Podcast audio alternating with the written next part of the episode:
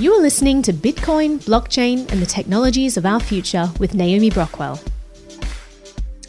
Okay, we are live on the air. Welcome, everyone. We are doing another session of the Utopian and the Curmudgeon, as I have phrased this, have as call, called this segment.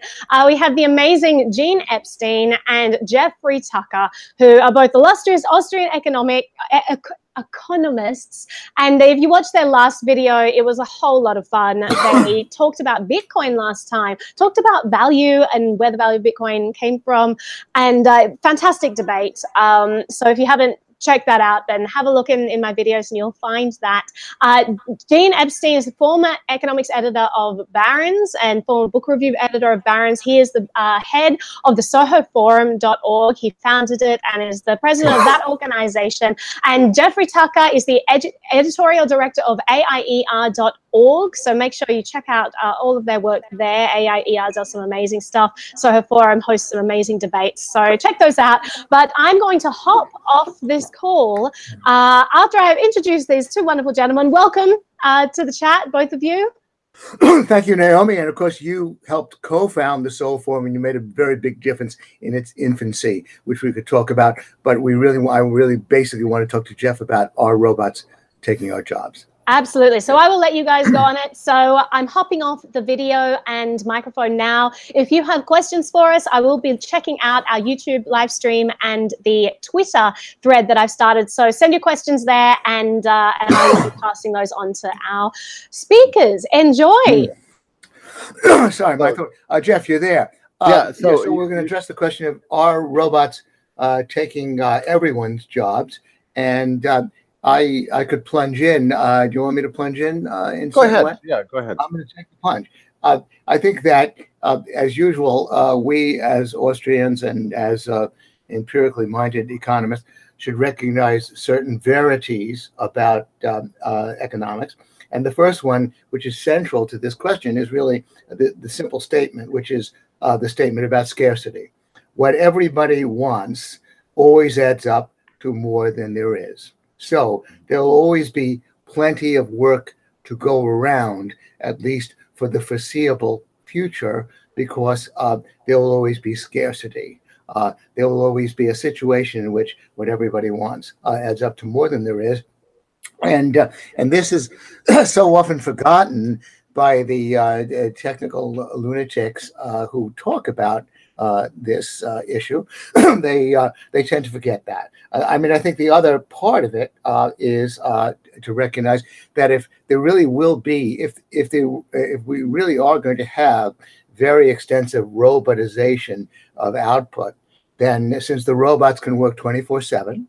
They don't have to rest, you know, maybe a little, you know, a little time off to get them oiled and and so on. then output is just going to go through the roof and uh, and so uh, probably uh, many people will go more for part-time work as many people already have because even with part-time work uh, prices will be so low goods and services will be so abundant that uh, uh, part-time work can provide you with a decent living and finally uh, uh, just to set the groundwork further, uh, as output increases, people do tend to choose leisure over labor. Um, that happened, by the way, um, starting in uh, you know the early 1900s, long before there were unions and government intervening. the the work week uh, descended from about 60 hours a week to about 49 by the 1920s, and is uh, now down to about 40, 38, 38, 39. If we do have contrary to the myth that the unions brought us the weekend, obviously it was uh, the soaring output that brought us the weekend. Uh, workers tended to choose uh, 35 to 40 hour weeks two day weekends. And we could move in the direction of a three day weekend. And the reason I mention that is because that on in itself will cause a huge increase in a certain kind in demand for a certain kind of labor, which will be, of course, the labor that provides hospitality, leisure, and often, uh, hmm. often, often the labor that comes from ordinary people. So I think that in a way, we could almost just sign off because I've sewn up the whole point. How, well, can, how can robots possibly take our jobs, given what I've just said? Take it away, Jeff. And no, I, I, I, I, agree with everything you, you, you, just said, and let me let me summarize what you said by saying, yeah. robots going to take our jobs? And I think I think the answer is uh, we, we should all hope so. Uh, okay. because, because, there's so much else we want to do other than the thing we happen to be doing right now. And I, and I have to I look back at my own my own work life. I've my every advance I've had in my own I don't know career, standard of living, whatever has been about uh, getting rid of things that I had to do, mm-hmm. uh, uh, and and having them been been be replaced, and and then just doing what I what I have to do mm-hmm. because it's not yet automated. So uh, you know, the computerization has saved my life. I mean, like you know, even from the earliest age. I, I remember when I, I got my first uh, first computer when I was in college. It was com- like a Commodore 64 or something like that, and it changed my changed my life. It allowed me to write papers that people could actually read instead of my terrible handwriting, and, and to be liberated from the manual typewriter, for example. I mean, so well, see, there's another case in which uh, in which Jeff Tucker proves to be an outlier, both in both in his life and in his insights. Because uh, just I just get back you back to earth in a certain way, Jeff. I, w- I have to say one thing, that the uh, the process of being sort of a public intellectual, like you know, writing, publishing, speaking, uh, about the only thing that's really happened by and large is that you and I can broadcast through podcasts in the way that we have radio, television. That's enhanced right. matters. However, you do know the, the odd thing that in, in the late uh, 1800s, they wrote copiously. They wrote extremely well, and oh, they did it with quill pens. So I, I, I wonder, I wonder now, for you in your case, in your case, I guess you required technology. I guess you would have been at sea in, in circa in, at the mid uh, 19th century. I, I, don't know how. I don't know what I would have done. I mean, my yeah. I don't know about you, but my handwriting is so egregious. I, I can't. It always has been. I can't. Yeah. I can't even well, read you know, You know, you, you're in a category with Charles Dickens. I don't know if you ever saw, you know, I, I, Charles Dickens' copy that he submitted to the printer with the quill pen, and you know, I, reading that copy, I get the impression maybe the printer wrote those novels because because I can't. It's almost can't make sense of it. Isn't that?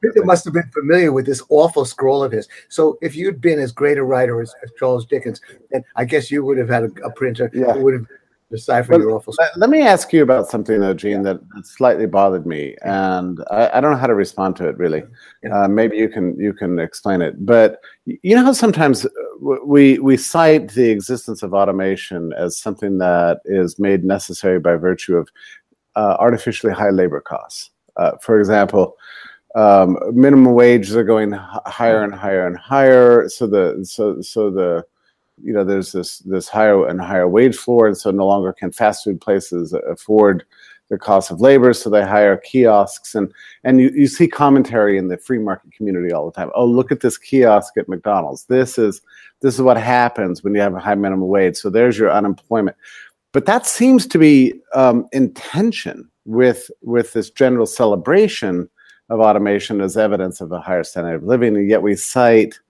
we, we cite these kiosks and fast food restaurants and so on as, as evidence of the failure of certain labor policies. Uh, do you see that those those positions are slightly in tension?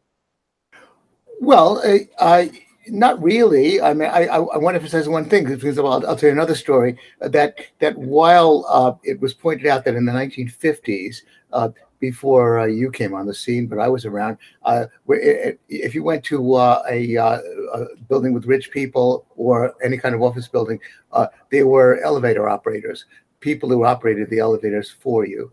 Uh, mm-hmm. And and then there was, and then the union really put unionization pushed through a big increase in wages, and then the uh, and then the uh, the elevators went automated. Now, that was now the hmm. truth of the matter is putting that in context is that while the unionization and the and the high wages accelerated the process somewhat, of course, it was inevitable that the that the that by the way the elevators would become robotic, so to speak. Mm.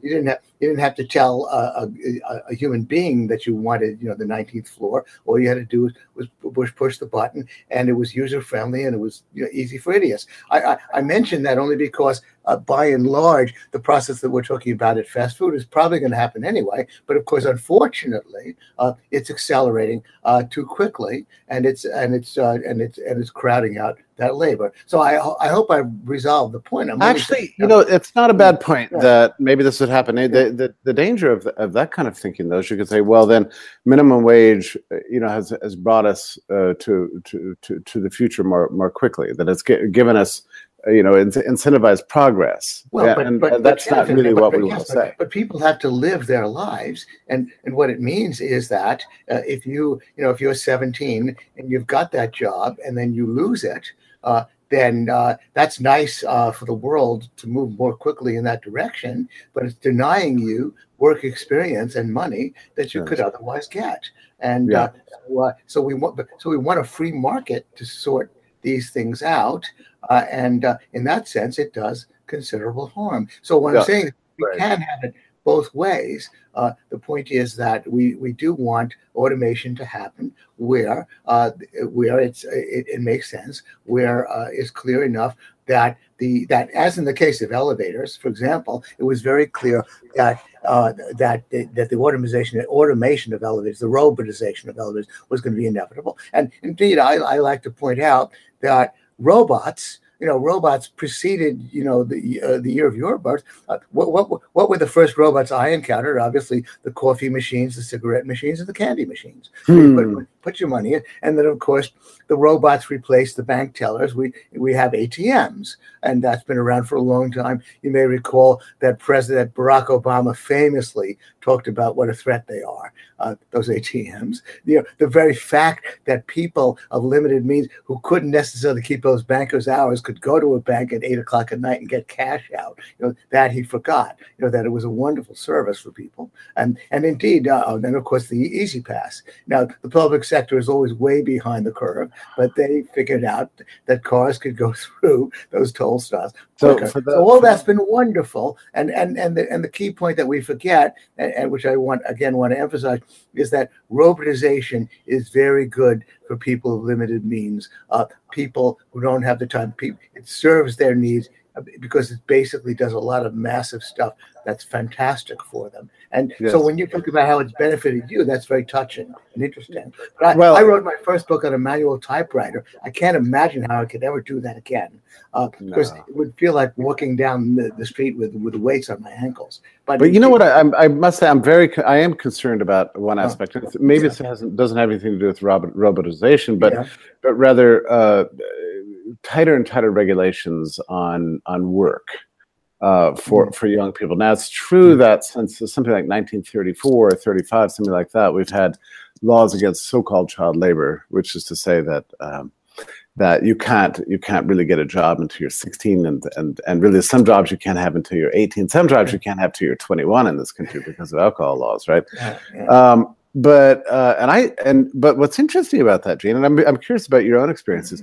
When i was when i was 12 okay i i still had a i had a job because Okay, people didn't pay attention to these stupid laws right? I mean i was paid cash but I, I was there's no shortage of work for me you know? I was I was tuning tuning organs and moving pianos and and and and moving fences and digging wells and repairing roofs and uh, delivering hair care products. And I mean, I had so many jobs between the age of, of 12 and 16, and they were they shaped my life. It was Wow. huge for me. What about you? I, I'm curious about your own. Did, was it expected when you were 12, 13, 14 that you that you would have a job, or, or were your parents the type that said, "Oh no, Gene, you must be, you know, a great scholar and and and and, and sit in the school forever"? Well, I'll be happy to answer the question, although it sounds like a bit of a digression. But you know, I was a rich kid, and uh, I briefly had a paper route, but I sort of got bored with that. Although I will say that uh, when I was uh, on Tom Woods' show talking about uh, the uh, my bar mitzvah plan, which is that you know everybody at the age of thirteen,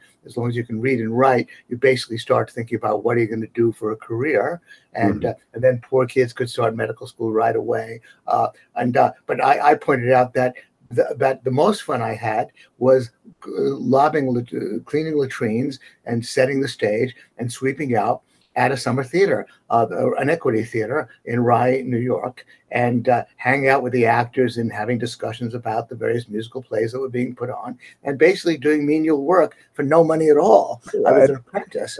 How so- old were you? well, I was uh, 15, and Okay. Uh, and then I had to go back to the dreary high school that they were forcing me to attend, back to my life sentence of having to attend uh, classroom, and so that was my life, my circumstance. Uh, but uh, that, but certainly, uh, you know, when when when we talk about uh, what robotization will do, uh, we always have to temper it, as you suggest, by the risk that government will get in the way of allowing the economy to sort this thing this out. Is, this is the problem. Yeah. This is this is a major problem. I mean, this is true for a lot of things, right? There's a lot of good things that happen in the world, but then there's there's bad consequences. Even this idea of you know, people's real fear of robotization is not so much not not even not the robots, not even the automation, and not even the the uh, uh, the unemployment that might be associated with certain certain jobs being eliminated, but the fact that people can't retool themselves to uh, to, to to to change uh, the conduct of their lives, change their skill sets, that sort of thing, and so then they get sort of left out. Mhm. And and I- there's nothing wrong with acknowledging that, except to except then we have to observe that what we need more than anything else is a is a fluid uh, labor market, uh, one that you can hop hop from job to job, you know, hop in and out of, to easily move around, get new jobs, and that's something we definitely do not have. In fact, I would say that right now the labor market is, despite the de- decline of unions and everything, what's actually taken the place of unions is vast bureaucratic is- paperwork. I well, mean, well, well, restrictive licensure of, of one sort or another. You know, to become a beautician, uh, to uh, to uh, to become even in, in one case uh, an astrologer. I think there's in one state you have to pass an exam, uh, and uh, so there are barriers to entry uh, on all levels. And and even the bureaucracy associated with hiring right Yeah. now with it with the HR and the the tax Yeah. compliance and and the background checks and Yeah. and and the the the high cost of healthcare for God's sake why are we attaching this to people's jobs this is this is all uh, terrible and it, and it actually makes makes the labor market much stickier you remember uh, Henry Hazlitt when he talked about his first jobs uh, you know, he, he he said, "Well, it was terrible. I was in New York and I didn't have any skills, so I mm. I would talk somebody into hiring me, and and, and I would learn as much as I could until they discovered I had no talent whatsoever and fired me. Yeah, But then, but then I would have a little bit more skill than I had when I mm. began. You know, Yeah. and I would go to my next job and say, I know how to do X. They Yeah. discovered I wasn't any good at it. They would fire me, and he said he just rolled through jobs after jobs after jobs.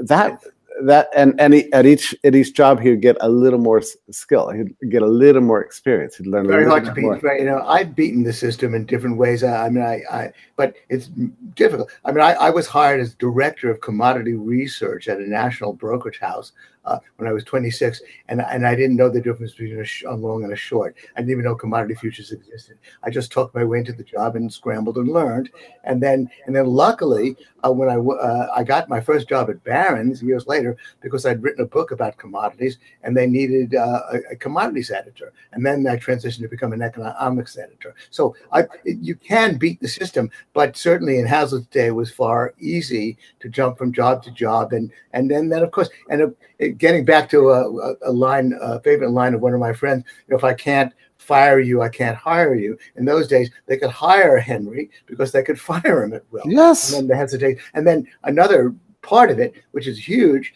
uh, and uh, made a point made by Harvard economist Ed Glaeser most intensely, uh, just the fact that it's so expensive to live, for example, in San Francisco and New York, and the people hesitate pe- to, to start jobs and to move to those areas because the real estate is so expensive because of the intense regulation on housing. So uh, there's so many barriers, and indeed that's the part to address uh, if there is ever going to be a problem. But I, uh, but I do think That is that- right. That is right. I mean, we we've got it. We, we've got uh, and uh, the amount of so-called job lock that that this this huge big state apparatus Yeah. is causing. I mean, I know so many people are hanging around on their jobs not because not because they love them, but or even that they've got golden handcuffs, but they're afraid to lose their health insurance. Yeah. I mean, it's amazing how many people uh, are, are terrified to, and and that gives bosses inordinate power over employees. Oh, in, a- in a absolutely, yeah, yeah. No, and, and uh, it's just like we shouldn't live in a world where so many people are unhappy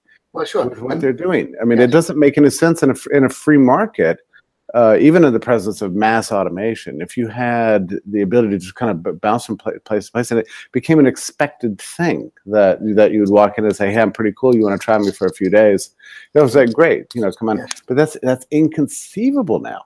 And well, it's I, hard to imagine. Yeah, I'll, I'll tell you something interesting. That uh, uh, you know, Clifford Winston, who's actually a Brookings economist, he was uh, once opining that we, you know, we tend to think that there are too many lawyers, lawyers, but really uh, uh, there aren't enough. I mean, the, the the poor are served by those drones.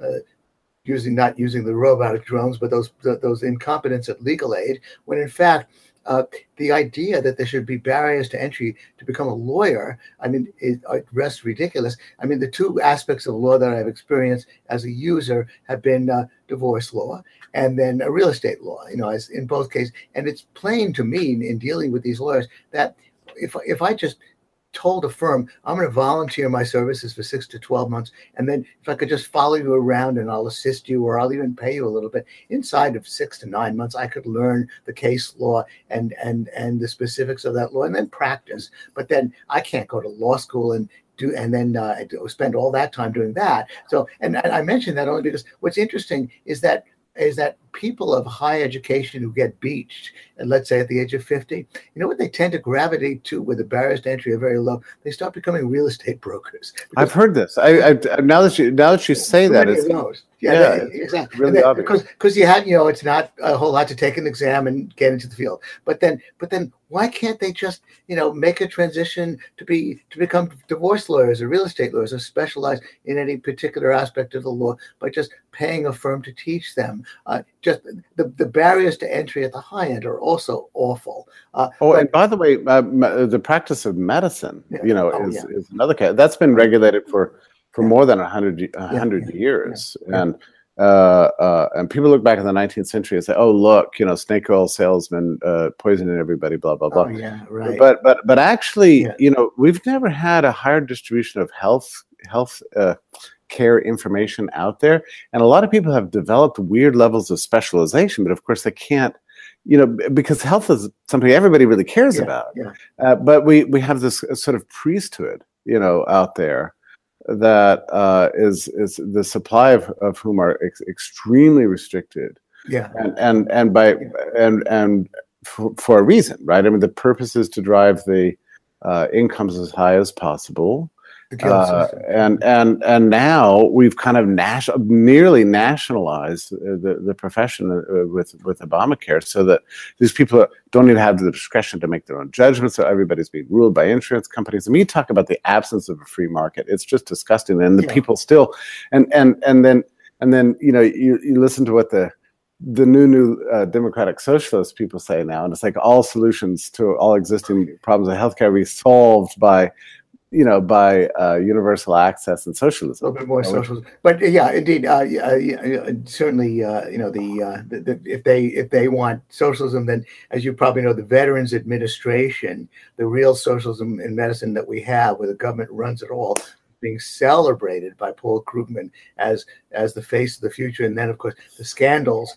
that plague that organization have now got them to shut up and maybe they're trying to talk about something else, you know. But but I want but I, but but Jeff, I think we're singing a little bit too much of a dirge uh, about uh, what goes on. Well, everything we've both said is quite valid and and cries out to be changed, and and certainly contributes to a, a maldistribution of income in the labor markets. But but people really are incredibly resourceful uh, by and large. We do have a very low unemployment rate, albeit a lot of people sitting on the sidelines on disability, and people do cope in, in different ways. And I, I, I, do think that we have to stress that when we're taking it for granted that robots are really just going to shift uh, employment in different directions and not take all our jobs, that we have people like Larry Summers, uh, you know, former president of Harvard, former uh, a very praised economist uh, who, uh, who who was in in government uh, serving uh, as Treasury Secretary, who's who actually gives voice to this concern that robots yeah. are going to take our jobs, and that it would be fine. At least I could go most of the way with with, with Professor Summers if he would say, and that, and that's because we, because government is constantly getting in the way of allowing the labor markets to sort itself out. But that's not what they mean.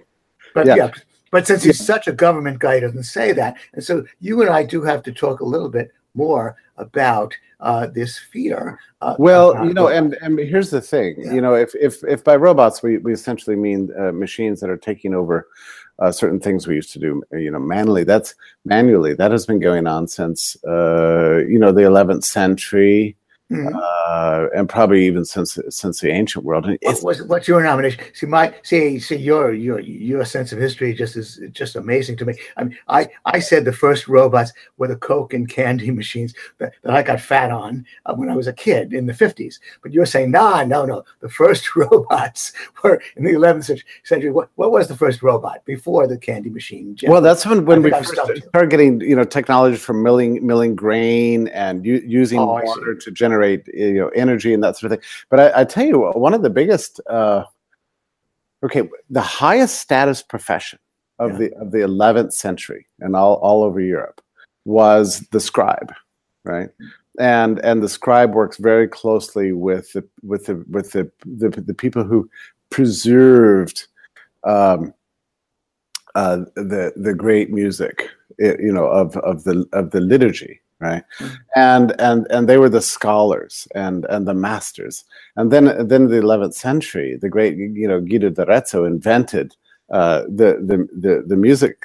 Uh, clef and and lines that Mhm. democratized access to the entire world and basically made made made the uh, choir masters and, and Oh, the scribes completely unemployed, you know, all over all over Europe, you know, to, uh, to much to the shock of of of many. I mean, to, Well, Jeff is parading his knowledge of music, which of course is, is way in excess of mine. The guy is an accomplished musician and aficionado of music. I, I guess I'll concede one point just to bring you a little bit down to earth, Jeff, is that only that I guess the phonograph was sort of like a robot because it could do. Sure. I, I, say- I say when a machine can do what we're used to human beings doing, and of course the phonograph recorded what human beings played and then it reproduced it, and so that's like, like a robot singing, you know. And so you know, it uh, honestly, Gene, it Yeah. it it it it it does it it honestly does still shock me Yeah. uh, that in every generation, uh, uh, just over and over and over again for a thousand years, the, these reactionaries uh, are are so afraid of of material progress and and anything that that makes our lives better. Really, technology in general. Yeah. and it's a pervasive fear and like. I mean, I can give you just countless examples from my own own work life that uh, people are are terrified of the next new thing for you know for whatever reason, and it's there's an element of nostalgia associated with it that oh there's virtue in that old printing press you know with the ink and oh isn't that lovely and and I, I you know I know some people probably you like like physical books I don't I don't. I don't want to hold a book. I think it's terrible. I, I, every time I look at a book, I, I book, I think, why did somebody print that out? Okay, with that said, Jeff, you know, I, I first of all I want to agree with you about one thing. You know, one of my favorite television series called The Wire. Uh, the uh, it, and uh, it, it, it one of the seasons of The Wire was set uh, in set in Baltimore, and it was about the Longshoremen's Union, and and and and we have a scene in which these evil people are presenting, evil consultants are presenting to the company uh, an automated way to unload to unload the ship and to abolish all those jobs. And we're supposed to think, what creeps? And of course, my reaction, and hopefully yours, is that this was very dangerous work. I saw on the waterfront with Marlon Brando, like some some guys got killed unloading the ship because of a, of an intentional accident. And so this dangerous work is going away, and we're supposed to think it's being brought about by evil people, abolishing those jobs. So indeed, I completely agree with you. But then again, you and I have to at least understand that when the automobile came in and people in, who earned their job as blacksmiths and those who knew how to raise horses and that entire industry, the horse and buggy industry, uh, went, went south, then a lot of people got dislocated. And uh, that was bad. And that, of course, that's the reason you and I stress that we need mobile and flexible labor markets so that all of those people can find their way to other things that they can do with their lives, even when they're 45 and 50. I years think that these things go together, and the Yeah. absence and the absence of that gives rise to these these atavistic, you know, revanchist, uh, reactionary, nostalgia-driven uh, politics of Yeah. the left and the right. And actually, one of the most interesting things in our time, Gene, it's been the emergence of this kind of uh, right-wing uh, n- nostalgia. You know, that like oh, let's bring back steel. Let's let's let's bring back, uh, you know, uh, uh things that factory you jobs. Yeah. Yeah. Oh, and you know, let me add something here too. Um, so you've kind of like I grew up with it with the advance of the information age, right? Yeah. And and so many people. And this, this goes for uh, good free market people also have disparaged the value of the information economy as if as if Facebook's not doing anything for anybody. You know, the, the uh, Twitter is just a pile of garbage. You know, mm-hmm. Amazon's never going to work. I remember when that happened. And, oh, yeah. And yeah. Uh, 90, 98, 99, people were putting it on Amazon. Then when the stock market, you know, crashed in 1999, everybody said, see, see, see, the internet's never going to amount to shit. It's all terrible. It's, it's mm-hmm. all yeah, just a, yeah. a, big hoax. And now, of course, they say the same thing about the, the, the crypto sector and, and so on. Mm-hmm but but this this this kind of revanchist uh, nostalgia is, is swept uh, mm-hmm. the Republican. I don't know about the Republican Party, but it's certainly like in, integral to to the Trumpian worldview. This mm-hmm. this attempt, this hopeless and uh, seriously destructive attempt to to reconstitute the entire industrial economy in a way that would make it work like it used to work. I'm, I'm. Did I, have I shown you this piano? This this thing? Oh yeah, you, you told me. Look, that piano of yours. Are you, are you going to talk about it every session? Yeah, yeah. You, it's 1907. I mean, like, uh, no, 1870, 1870. Yeah. I mean, we used to build pianos in this country. That now they're in Japan. Okay, so did we lose a lot of jobs? We lost tons of jobs. Anybody you really wrote, want to work in a piano factory anymore? I don't think so. You wrote a wonderful essay about the piano industry. One of my favorite essays of yours. Uh, oh, thank you. That was by you, wasn't it? Yeah. Yeah. And, uh, and uh, that, you know, there was a piano in every home. And indeed, I mean, you win some, you lose some. But but I, I think it's important to emphasize that if you really want to hold on to the past, uh, then uh, then be my guest. Uh, it, and, and, you may be partly right that you shouldn't let it go. You may be righter than the rest of us. It's not as though anybody's forcing you to just listen uh, to uh, you know to DVD uh, or, or, CDs. And actually, I'm dating myself. I just listen to, to however we get music these days. Forgive me. But the point is, are you listening to CDs still, Gene? no, no, I'm not. No, no, I just keep forgetting how we listen to music. But that aside, uh, the point is that you know Jeff Tucker obviously owns a piano that he loves, and put a piano in your home, and and and don't don't bring any any electronically produced music into your home. Make sure your kids. I mean, if, if you want to force them to learn how to play the piano, and just did all of that wonderful stuff that went on in the 30s when everybody was supposed to play the piano and everybody got around the piano and sang. Uh, and right. by the way, I, I, there is a wonderful Andrew Heaton, who's a great libertarian comic. He brought me to a, a nightclub a small nightclub uh, in the in the village, and every night a bunch of young people get together around a piano and they sing Broadway show tunes. That's so beautiful. And, uh, yeah. and so and that and with a live piano, and they have a wonderful time singing Broadway show tunes. And of course, it it got me because I got amazing to me that there are a lot of people, kids in their 20s, who, st- who do love Broadway show tunes the way I do and the way Andrew does. And so, look, these things are kept alive. Keep it alive forever. My point is to underscore your point is that nobody's forcing you to get in. You know what's what's interesting too about this, yeah. Gene. You know, there's a sense in which technology actually does, in, in a in a counterintuitive way, it is the thing that preserves the past. We have to have a, future tech in order to make the past real again. I mean, just look at all the music that's instantaneously accessible to us. You know, two thousand years of music from yeah. all countries instantly with with just a voice command. You know, unbelievable. Or the or the way we can we have access to so much literature from all over from all time, and we never really had access to it before. I mean, technology doesn't just serve uh, some some weird notion of progress in which we're all walking around in space mm-hmm. spacesuits and eating pills instead of dinner or whatever. Mm-hmm. It's it's it's actually unearthing and, and helping to preserve the past and and and and make it make it uh, alive again. Yes, no, you're that's, no, you're that's one of the great great paradoxes. Hey, listen, we've got a question here. Somebody oh. says, and I'm curious about your answer to this: which industries will be adversely affected by automation? Oh, Okay, well, uh, that's uh, oh, I, I, didn't see that question, but yeah, well, that's of course uh, easy enough uh, to uh, at least begin with the with the obvious ones. Uh, retailing is bricks and mortar retail is definitely suffering. What's interesting, by the way, is that retail employment overall has been flat. Now it should have been growing, but it's been flat over the last year or two. However, where there's really been a plunge has been uh, at, at, the at the big stores, the uh, at, at at Macy's, uh, places like that, where the plunge in employment has definitely happened. there's no question that the, that that retail space is now vacant in lots of and shopping malls and uh, I'm forgetting the, the, the more current term for shopping malls. It's called something else. Uh, shopping center. They they are uh, they're threatened and and and employment there is threatened obviously by Amazon by the fact that people are now no longer using uh, retail to buy things with. You can go on the internet, you can explore a product, you can squeeze the Charmin, you can browse the.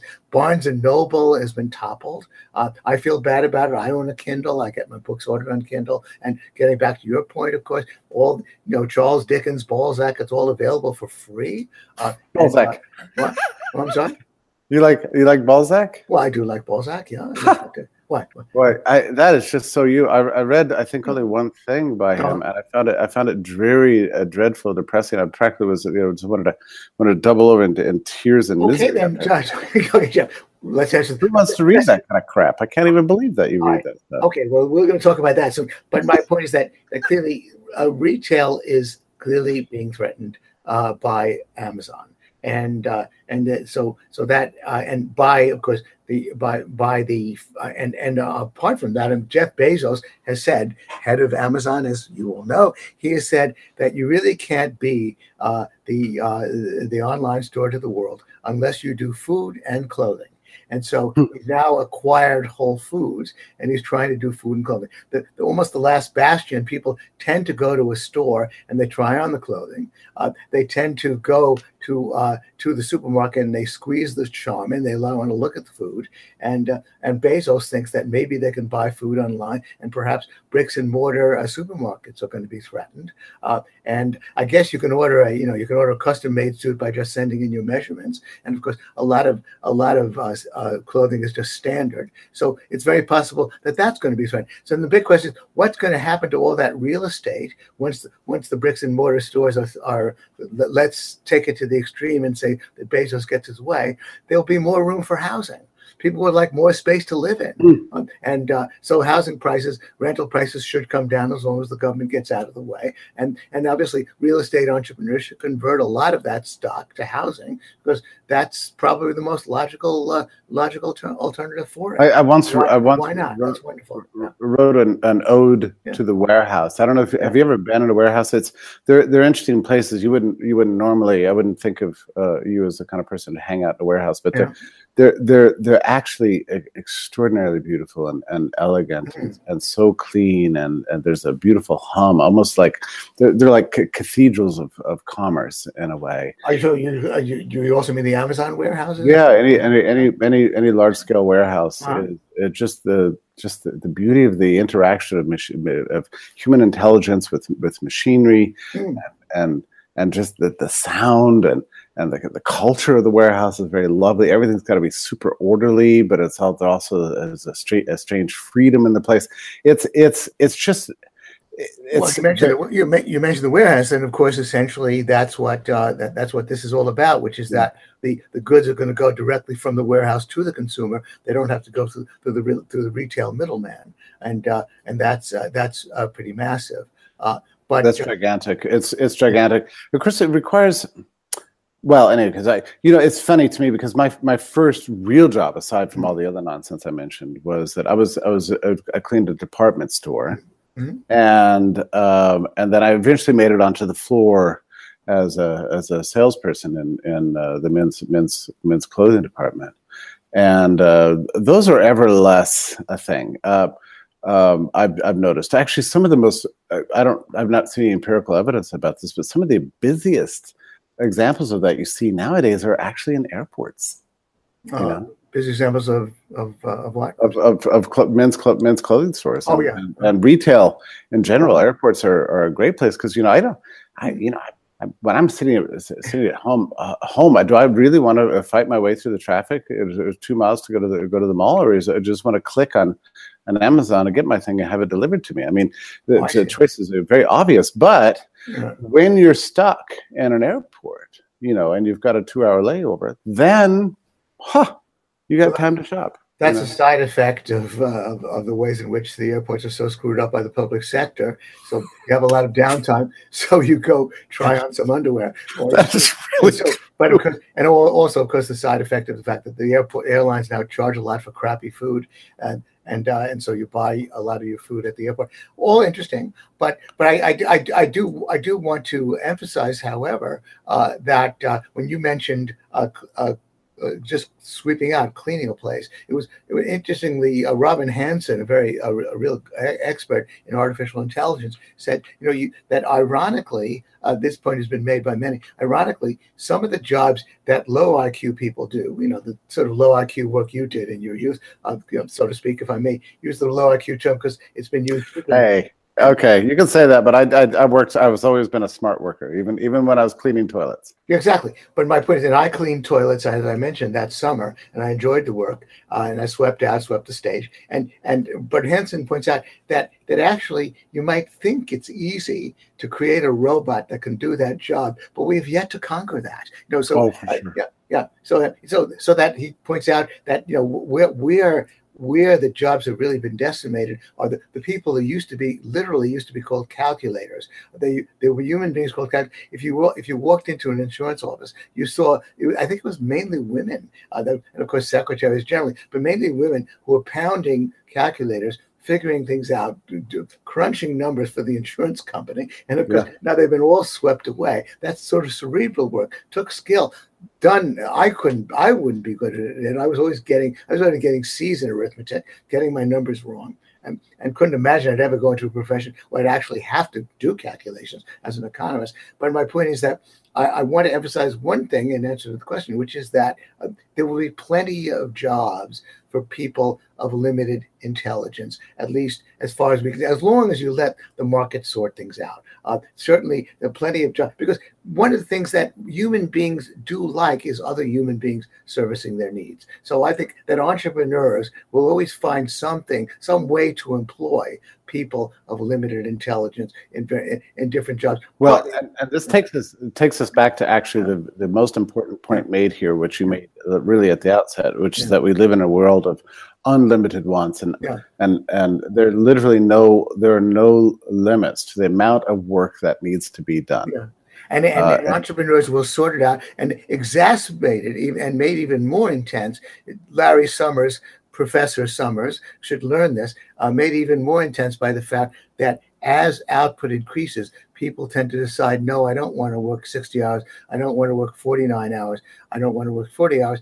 Uh, uh, there will be uh, perhaps a lot of people are going to gravitate toward the standard of perhaps a 30 hour work week, which will mean that there will be even more jobs to go around. so, what, what do they do? What do they do with the extra time? They drive Uber? Well, the extra time they they basically have their three day weekend. Uh, I mean, I actually I, t- I tend to like the vision of Charles Murray that these three day weekends or two day weekends that people spend they would probably be much better in a libertarian society if they took care of their parents, if they if they if there was a more of a caring community yeah. that which government crowds out. Yes, that people does. would have more with purposeful social with, with social assistance state.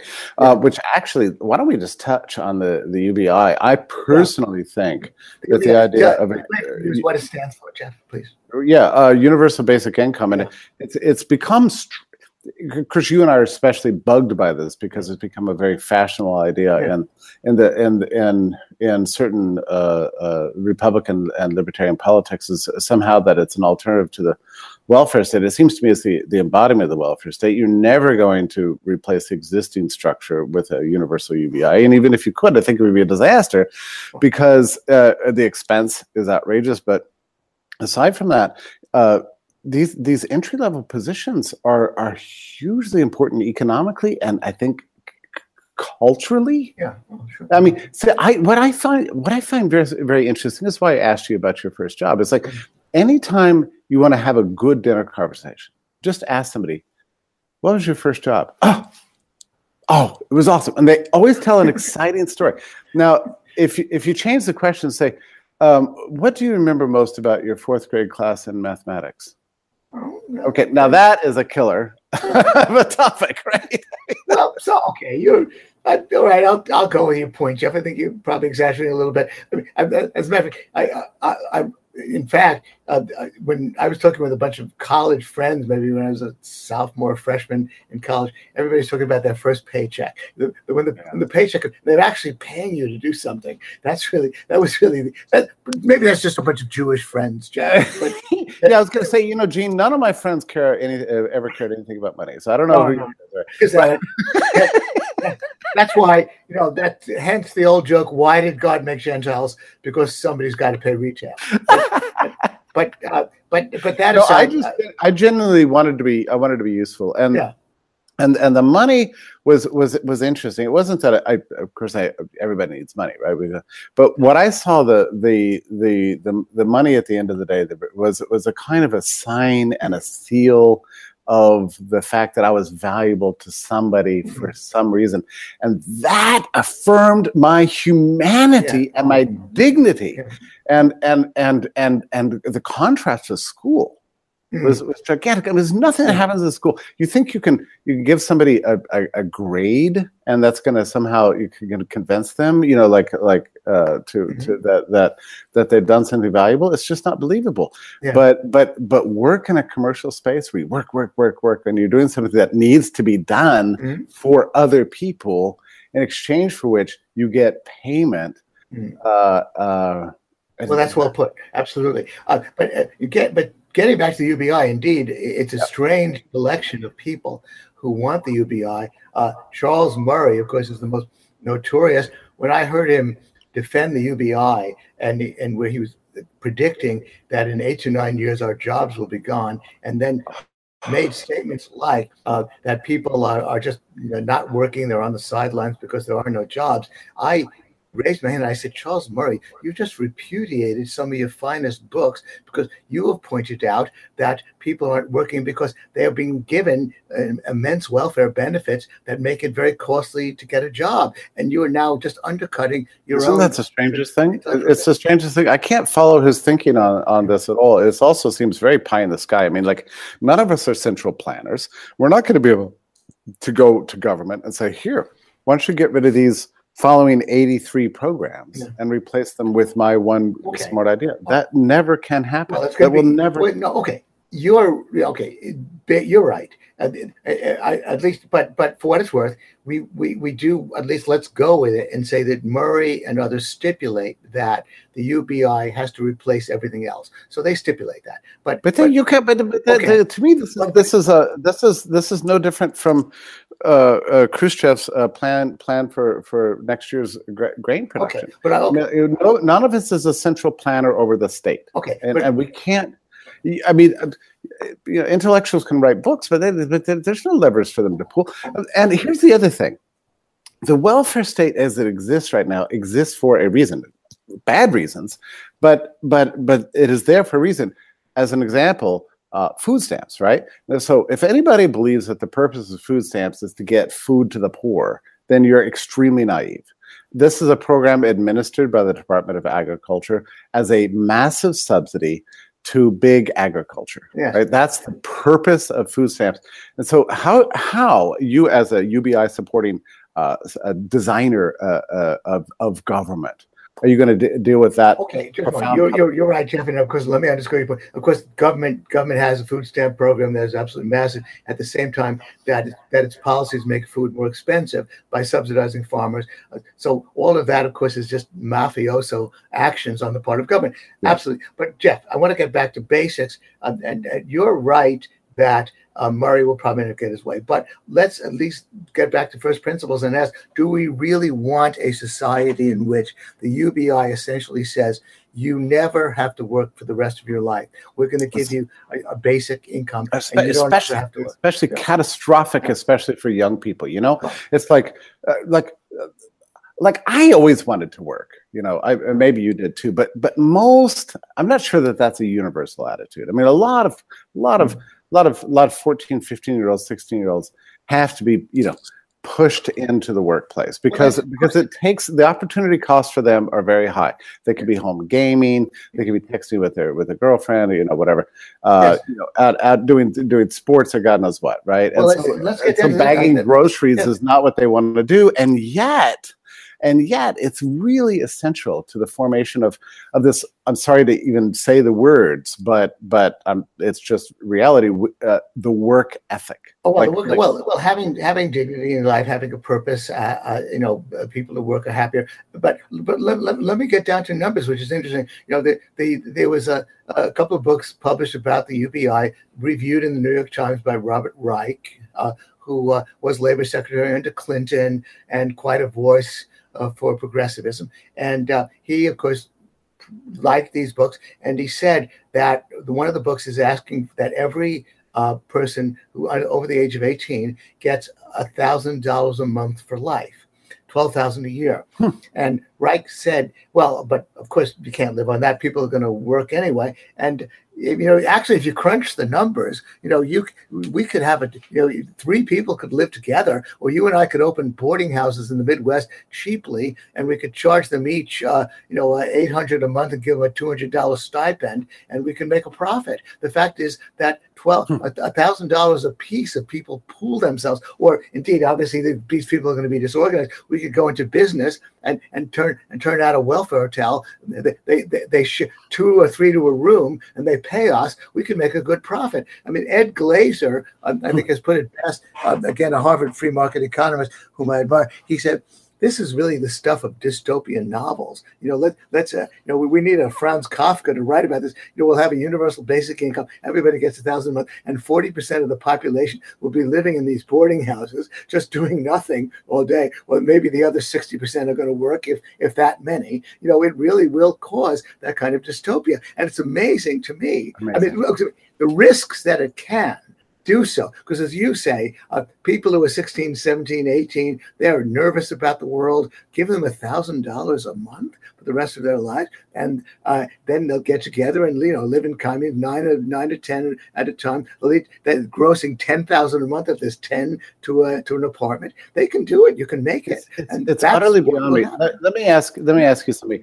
What, why do you suppose? So I, I think this idea, this UBI, I first began to hear about it maybe three or four years ago, something like that. And now, and now it seems to have really caught hold yeah. in uh, in the in the especially in this sort of soft libertarian uh, uh, world. You know, it, it's uh, ever more libertarians. What do you mean? Well, uh, well, uh, like like Charles Murray is a good example. he's, the, he's well, he's the he's an out. No, he's an outlier, Jeff. Unless you can say me different, I don't well, know. I think the Niskanen Institute is a big, is, you know, has, has favored this. The Niskanen Institute, what, the Niskanen, it's kind of an, in Oh, right. I guess so. Yeah, but, yeah. yeah. But and I just seems like I bump into more and more yeah. people who who yeah. are advocates of this, and um, uh, I, would love to hear your speculations on why. My uh-huh. sense is that that some of these guys just get tired of the claim that they don't care about the poor.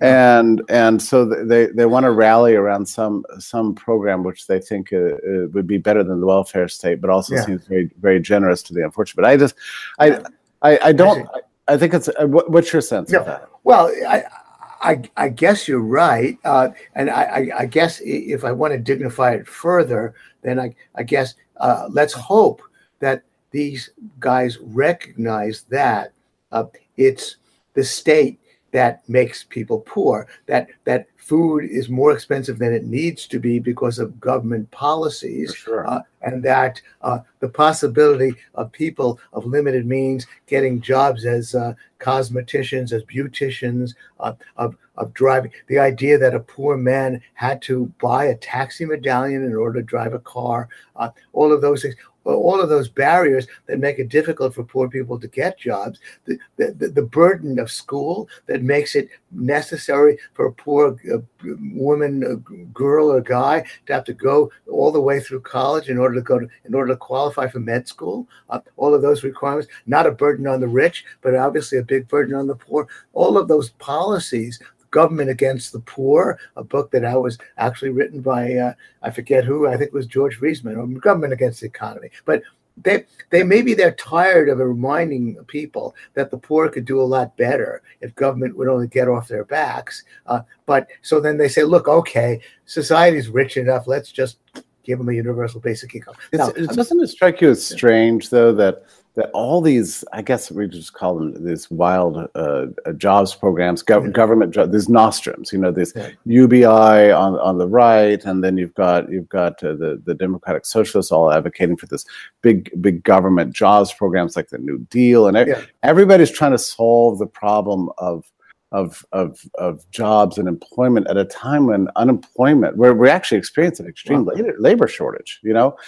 uh, I mean, look at the you know, all, well, that's true.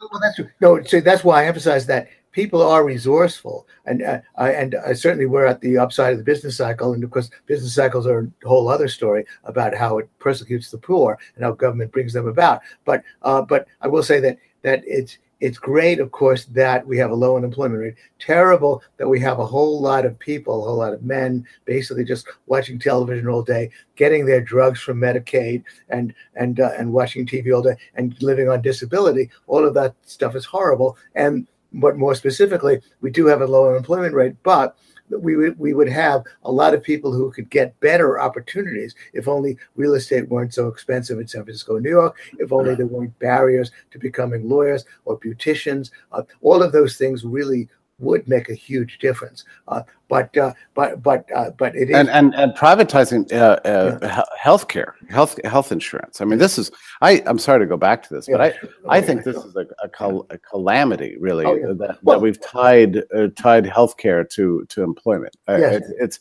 oh, and, ironically, it's not empowered workers at all. It's actually had the opposite effect. No, sure. and, no, and no, day to day, this is this is a gigantic consideration for for the average working person. You know, where I mean, you take yeah. away people's health care uh, uh, uh, and, and and you're going to really d- diminish the quality of their lives dramatically. Oh, yeah. And and uh-huh. Obamacare was was a was a calamity in that re- that respect. It was catastrophic. And Absolutely. and and I, it's one of the sad things that I've uh, I've seen over the last uh, year and a half that you know the the one of the reasons Trump won was to do something about the Obamacare because I never really believed anything this guy ever said. So, but but the but the Republicans completely given up uh, with with their plans to to emancipate people from from the healthcare bureaucracy. Yes, I, I just saw a question, and we should. Uh, okay.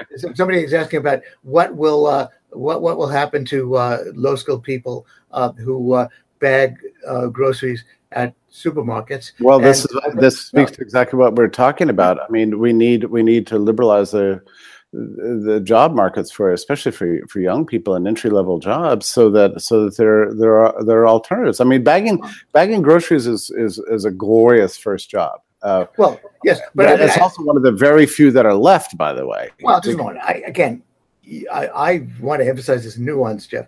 I'm saying that uh, that there will be people are resourceful there will be jobs. Uh, unless now, the only real threat, I guess, to those people who bag the groceries is if the uh, is if the minimum wage goes to twenty an hour and, and and prices them out completely. That will be hard. Although, by the way, yeah, the other part, the other real untold story about the minimum wage is that it's very hard to enforce, and that while uh, while big box stores that might pay very low wages will be affected, there's lots of stores that will be lots of businesses that would be beneath the radar that that can pay market wages. So even there's, that there's never, so my point is that yeah, the, the dirge that you want to say, I want to I want to address the bag and groceries uh, point, which is that people really are convinced apparently that that uh, that the only jobs for people of uh, you know uh, of low skills, uh, young people, are uh, bagging groceries.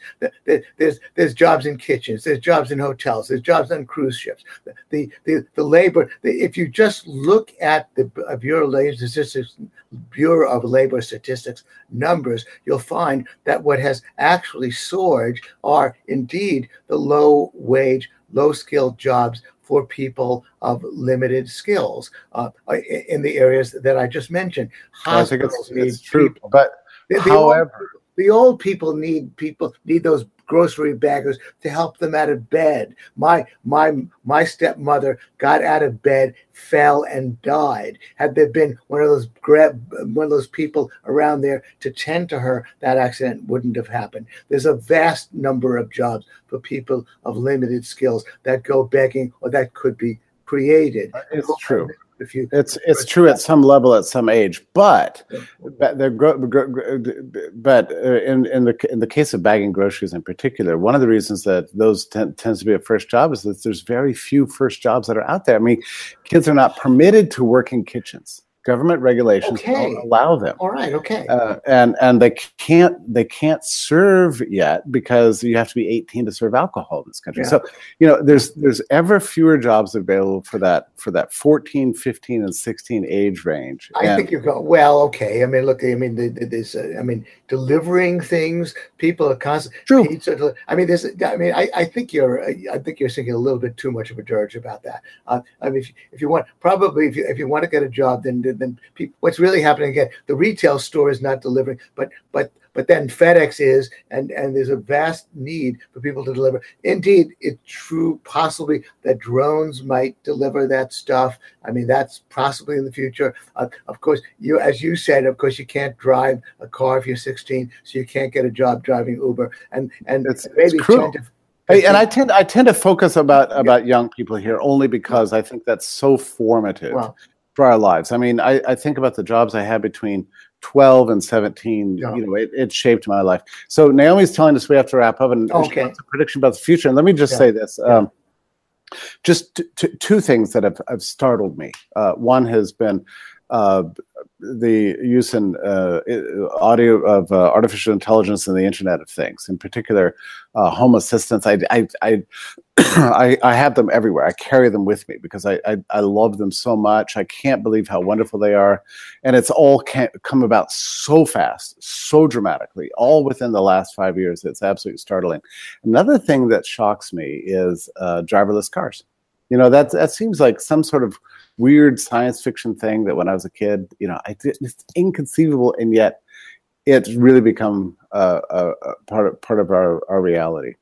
Part so, of it's it's part of the possible future, ten to fifteen years from now, absolutely. Uh, but I, I, guess I want to emphasize uh, two things: that that human contact will always matter to consumers and any and different kinds of human contact matter uh, and uh, and and people want other people servicing their needs. There will always be jobs for everyone uh, on all levels as long as entrepreneurs are allowed uh, to do their thing. Uh, and then just casting back into history in the mid 1950s the influential mathematician norbert wiener uh, predicted that inside of a few years there would be no jobs left. Cybernetics was the enemy, and all those machines would take our jobs. And and the left wing in the 1960s was predicting the same thing. Isn't it's a something? very old story. And by the uh, way, aren't there still aren't there still states or communities or cities in which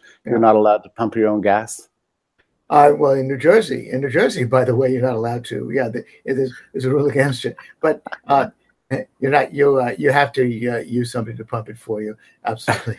And uh, of course that makes no sense either. But my my point is that again uh, there'll always be scarcity. Wants will always be out there. Uh, human uh, the, the scarcest resource of all will always be human labor. And uh, and and we look forward jeff and i to the future when human labor can do more interesting things to the extent that robots replace uh, human labor in the less interesting things. Absolutely. We're total ag- ag- agreement despite my utopianism and your curmudgeonism. Yes. i think we yes. we're totally agree it's good to see you today Yes. And uh, here's Naomi. I'm just yeah. coming back on. Uh, I did add another question. Someone okay. was chatting in the uh, talking in the chat about Jordan Peterson's point that oh. you know you have what what about the, like the fir- the lowest IQ level in society? You know, the well, bottom ten percent. What what do they do in in well, a future society? Well, if, can, uh, well Okay. Yes, indeed. I mean, hop again. Yeah, the, the lowest ten percent. Yeah, indeed. Uh, obviously, first of all, those people do have jobs. As, secondly, entrepreneurs will find jobs for them to do. But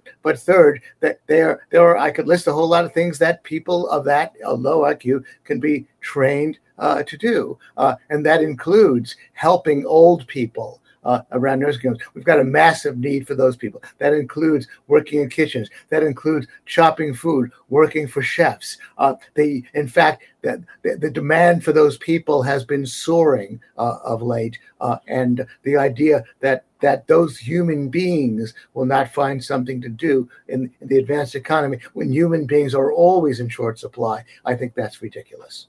Well, and and I agree with everything you just said, and just want to add that so long as there's a government, there'll always be a jobs available for uh, the lowest IQ people. On that note, it's good to see you, Dean. Yeah, thank you. So this has been wonderful. Um, I really appreciate you guys chatting and being here. And I think that the live stream's been going crazy. Everyone's been having a good time there. So this has been really, really wonderful.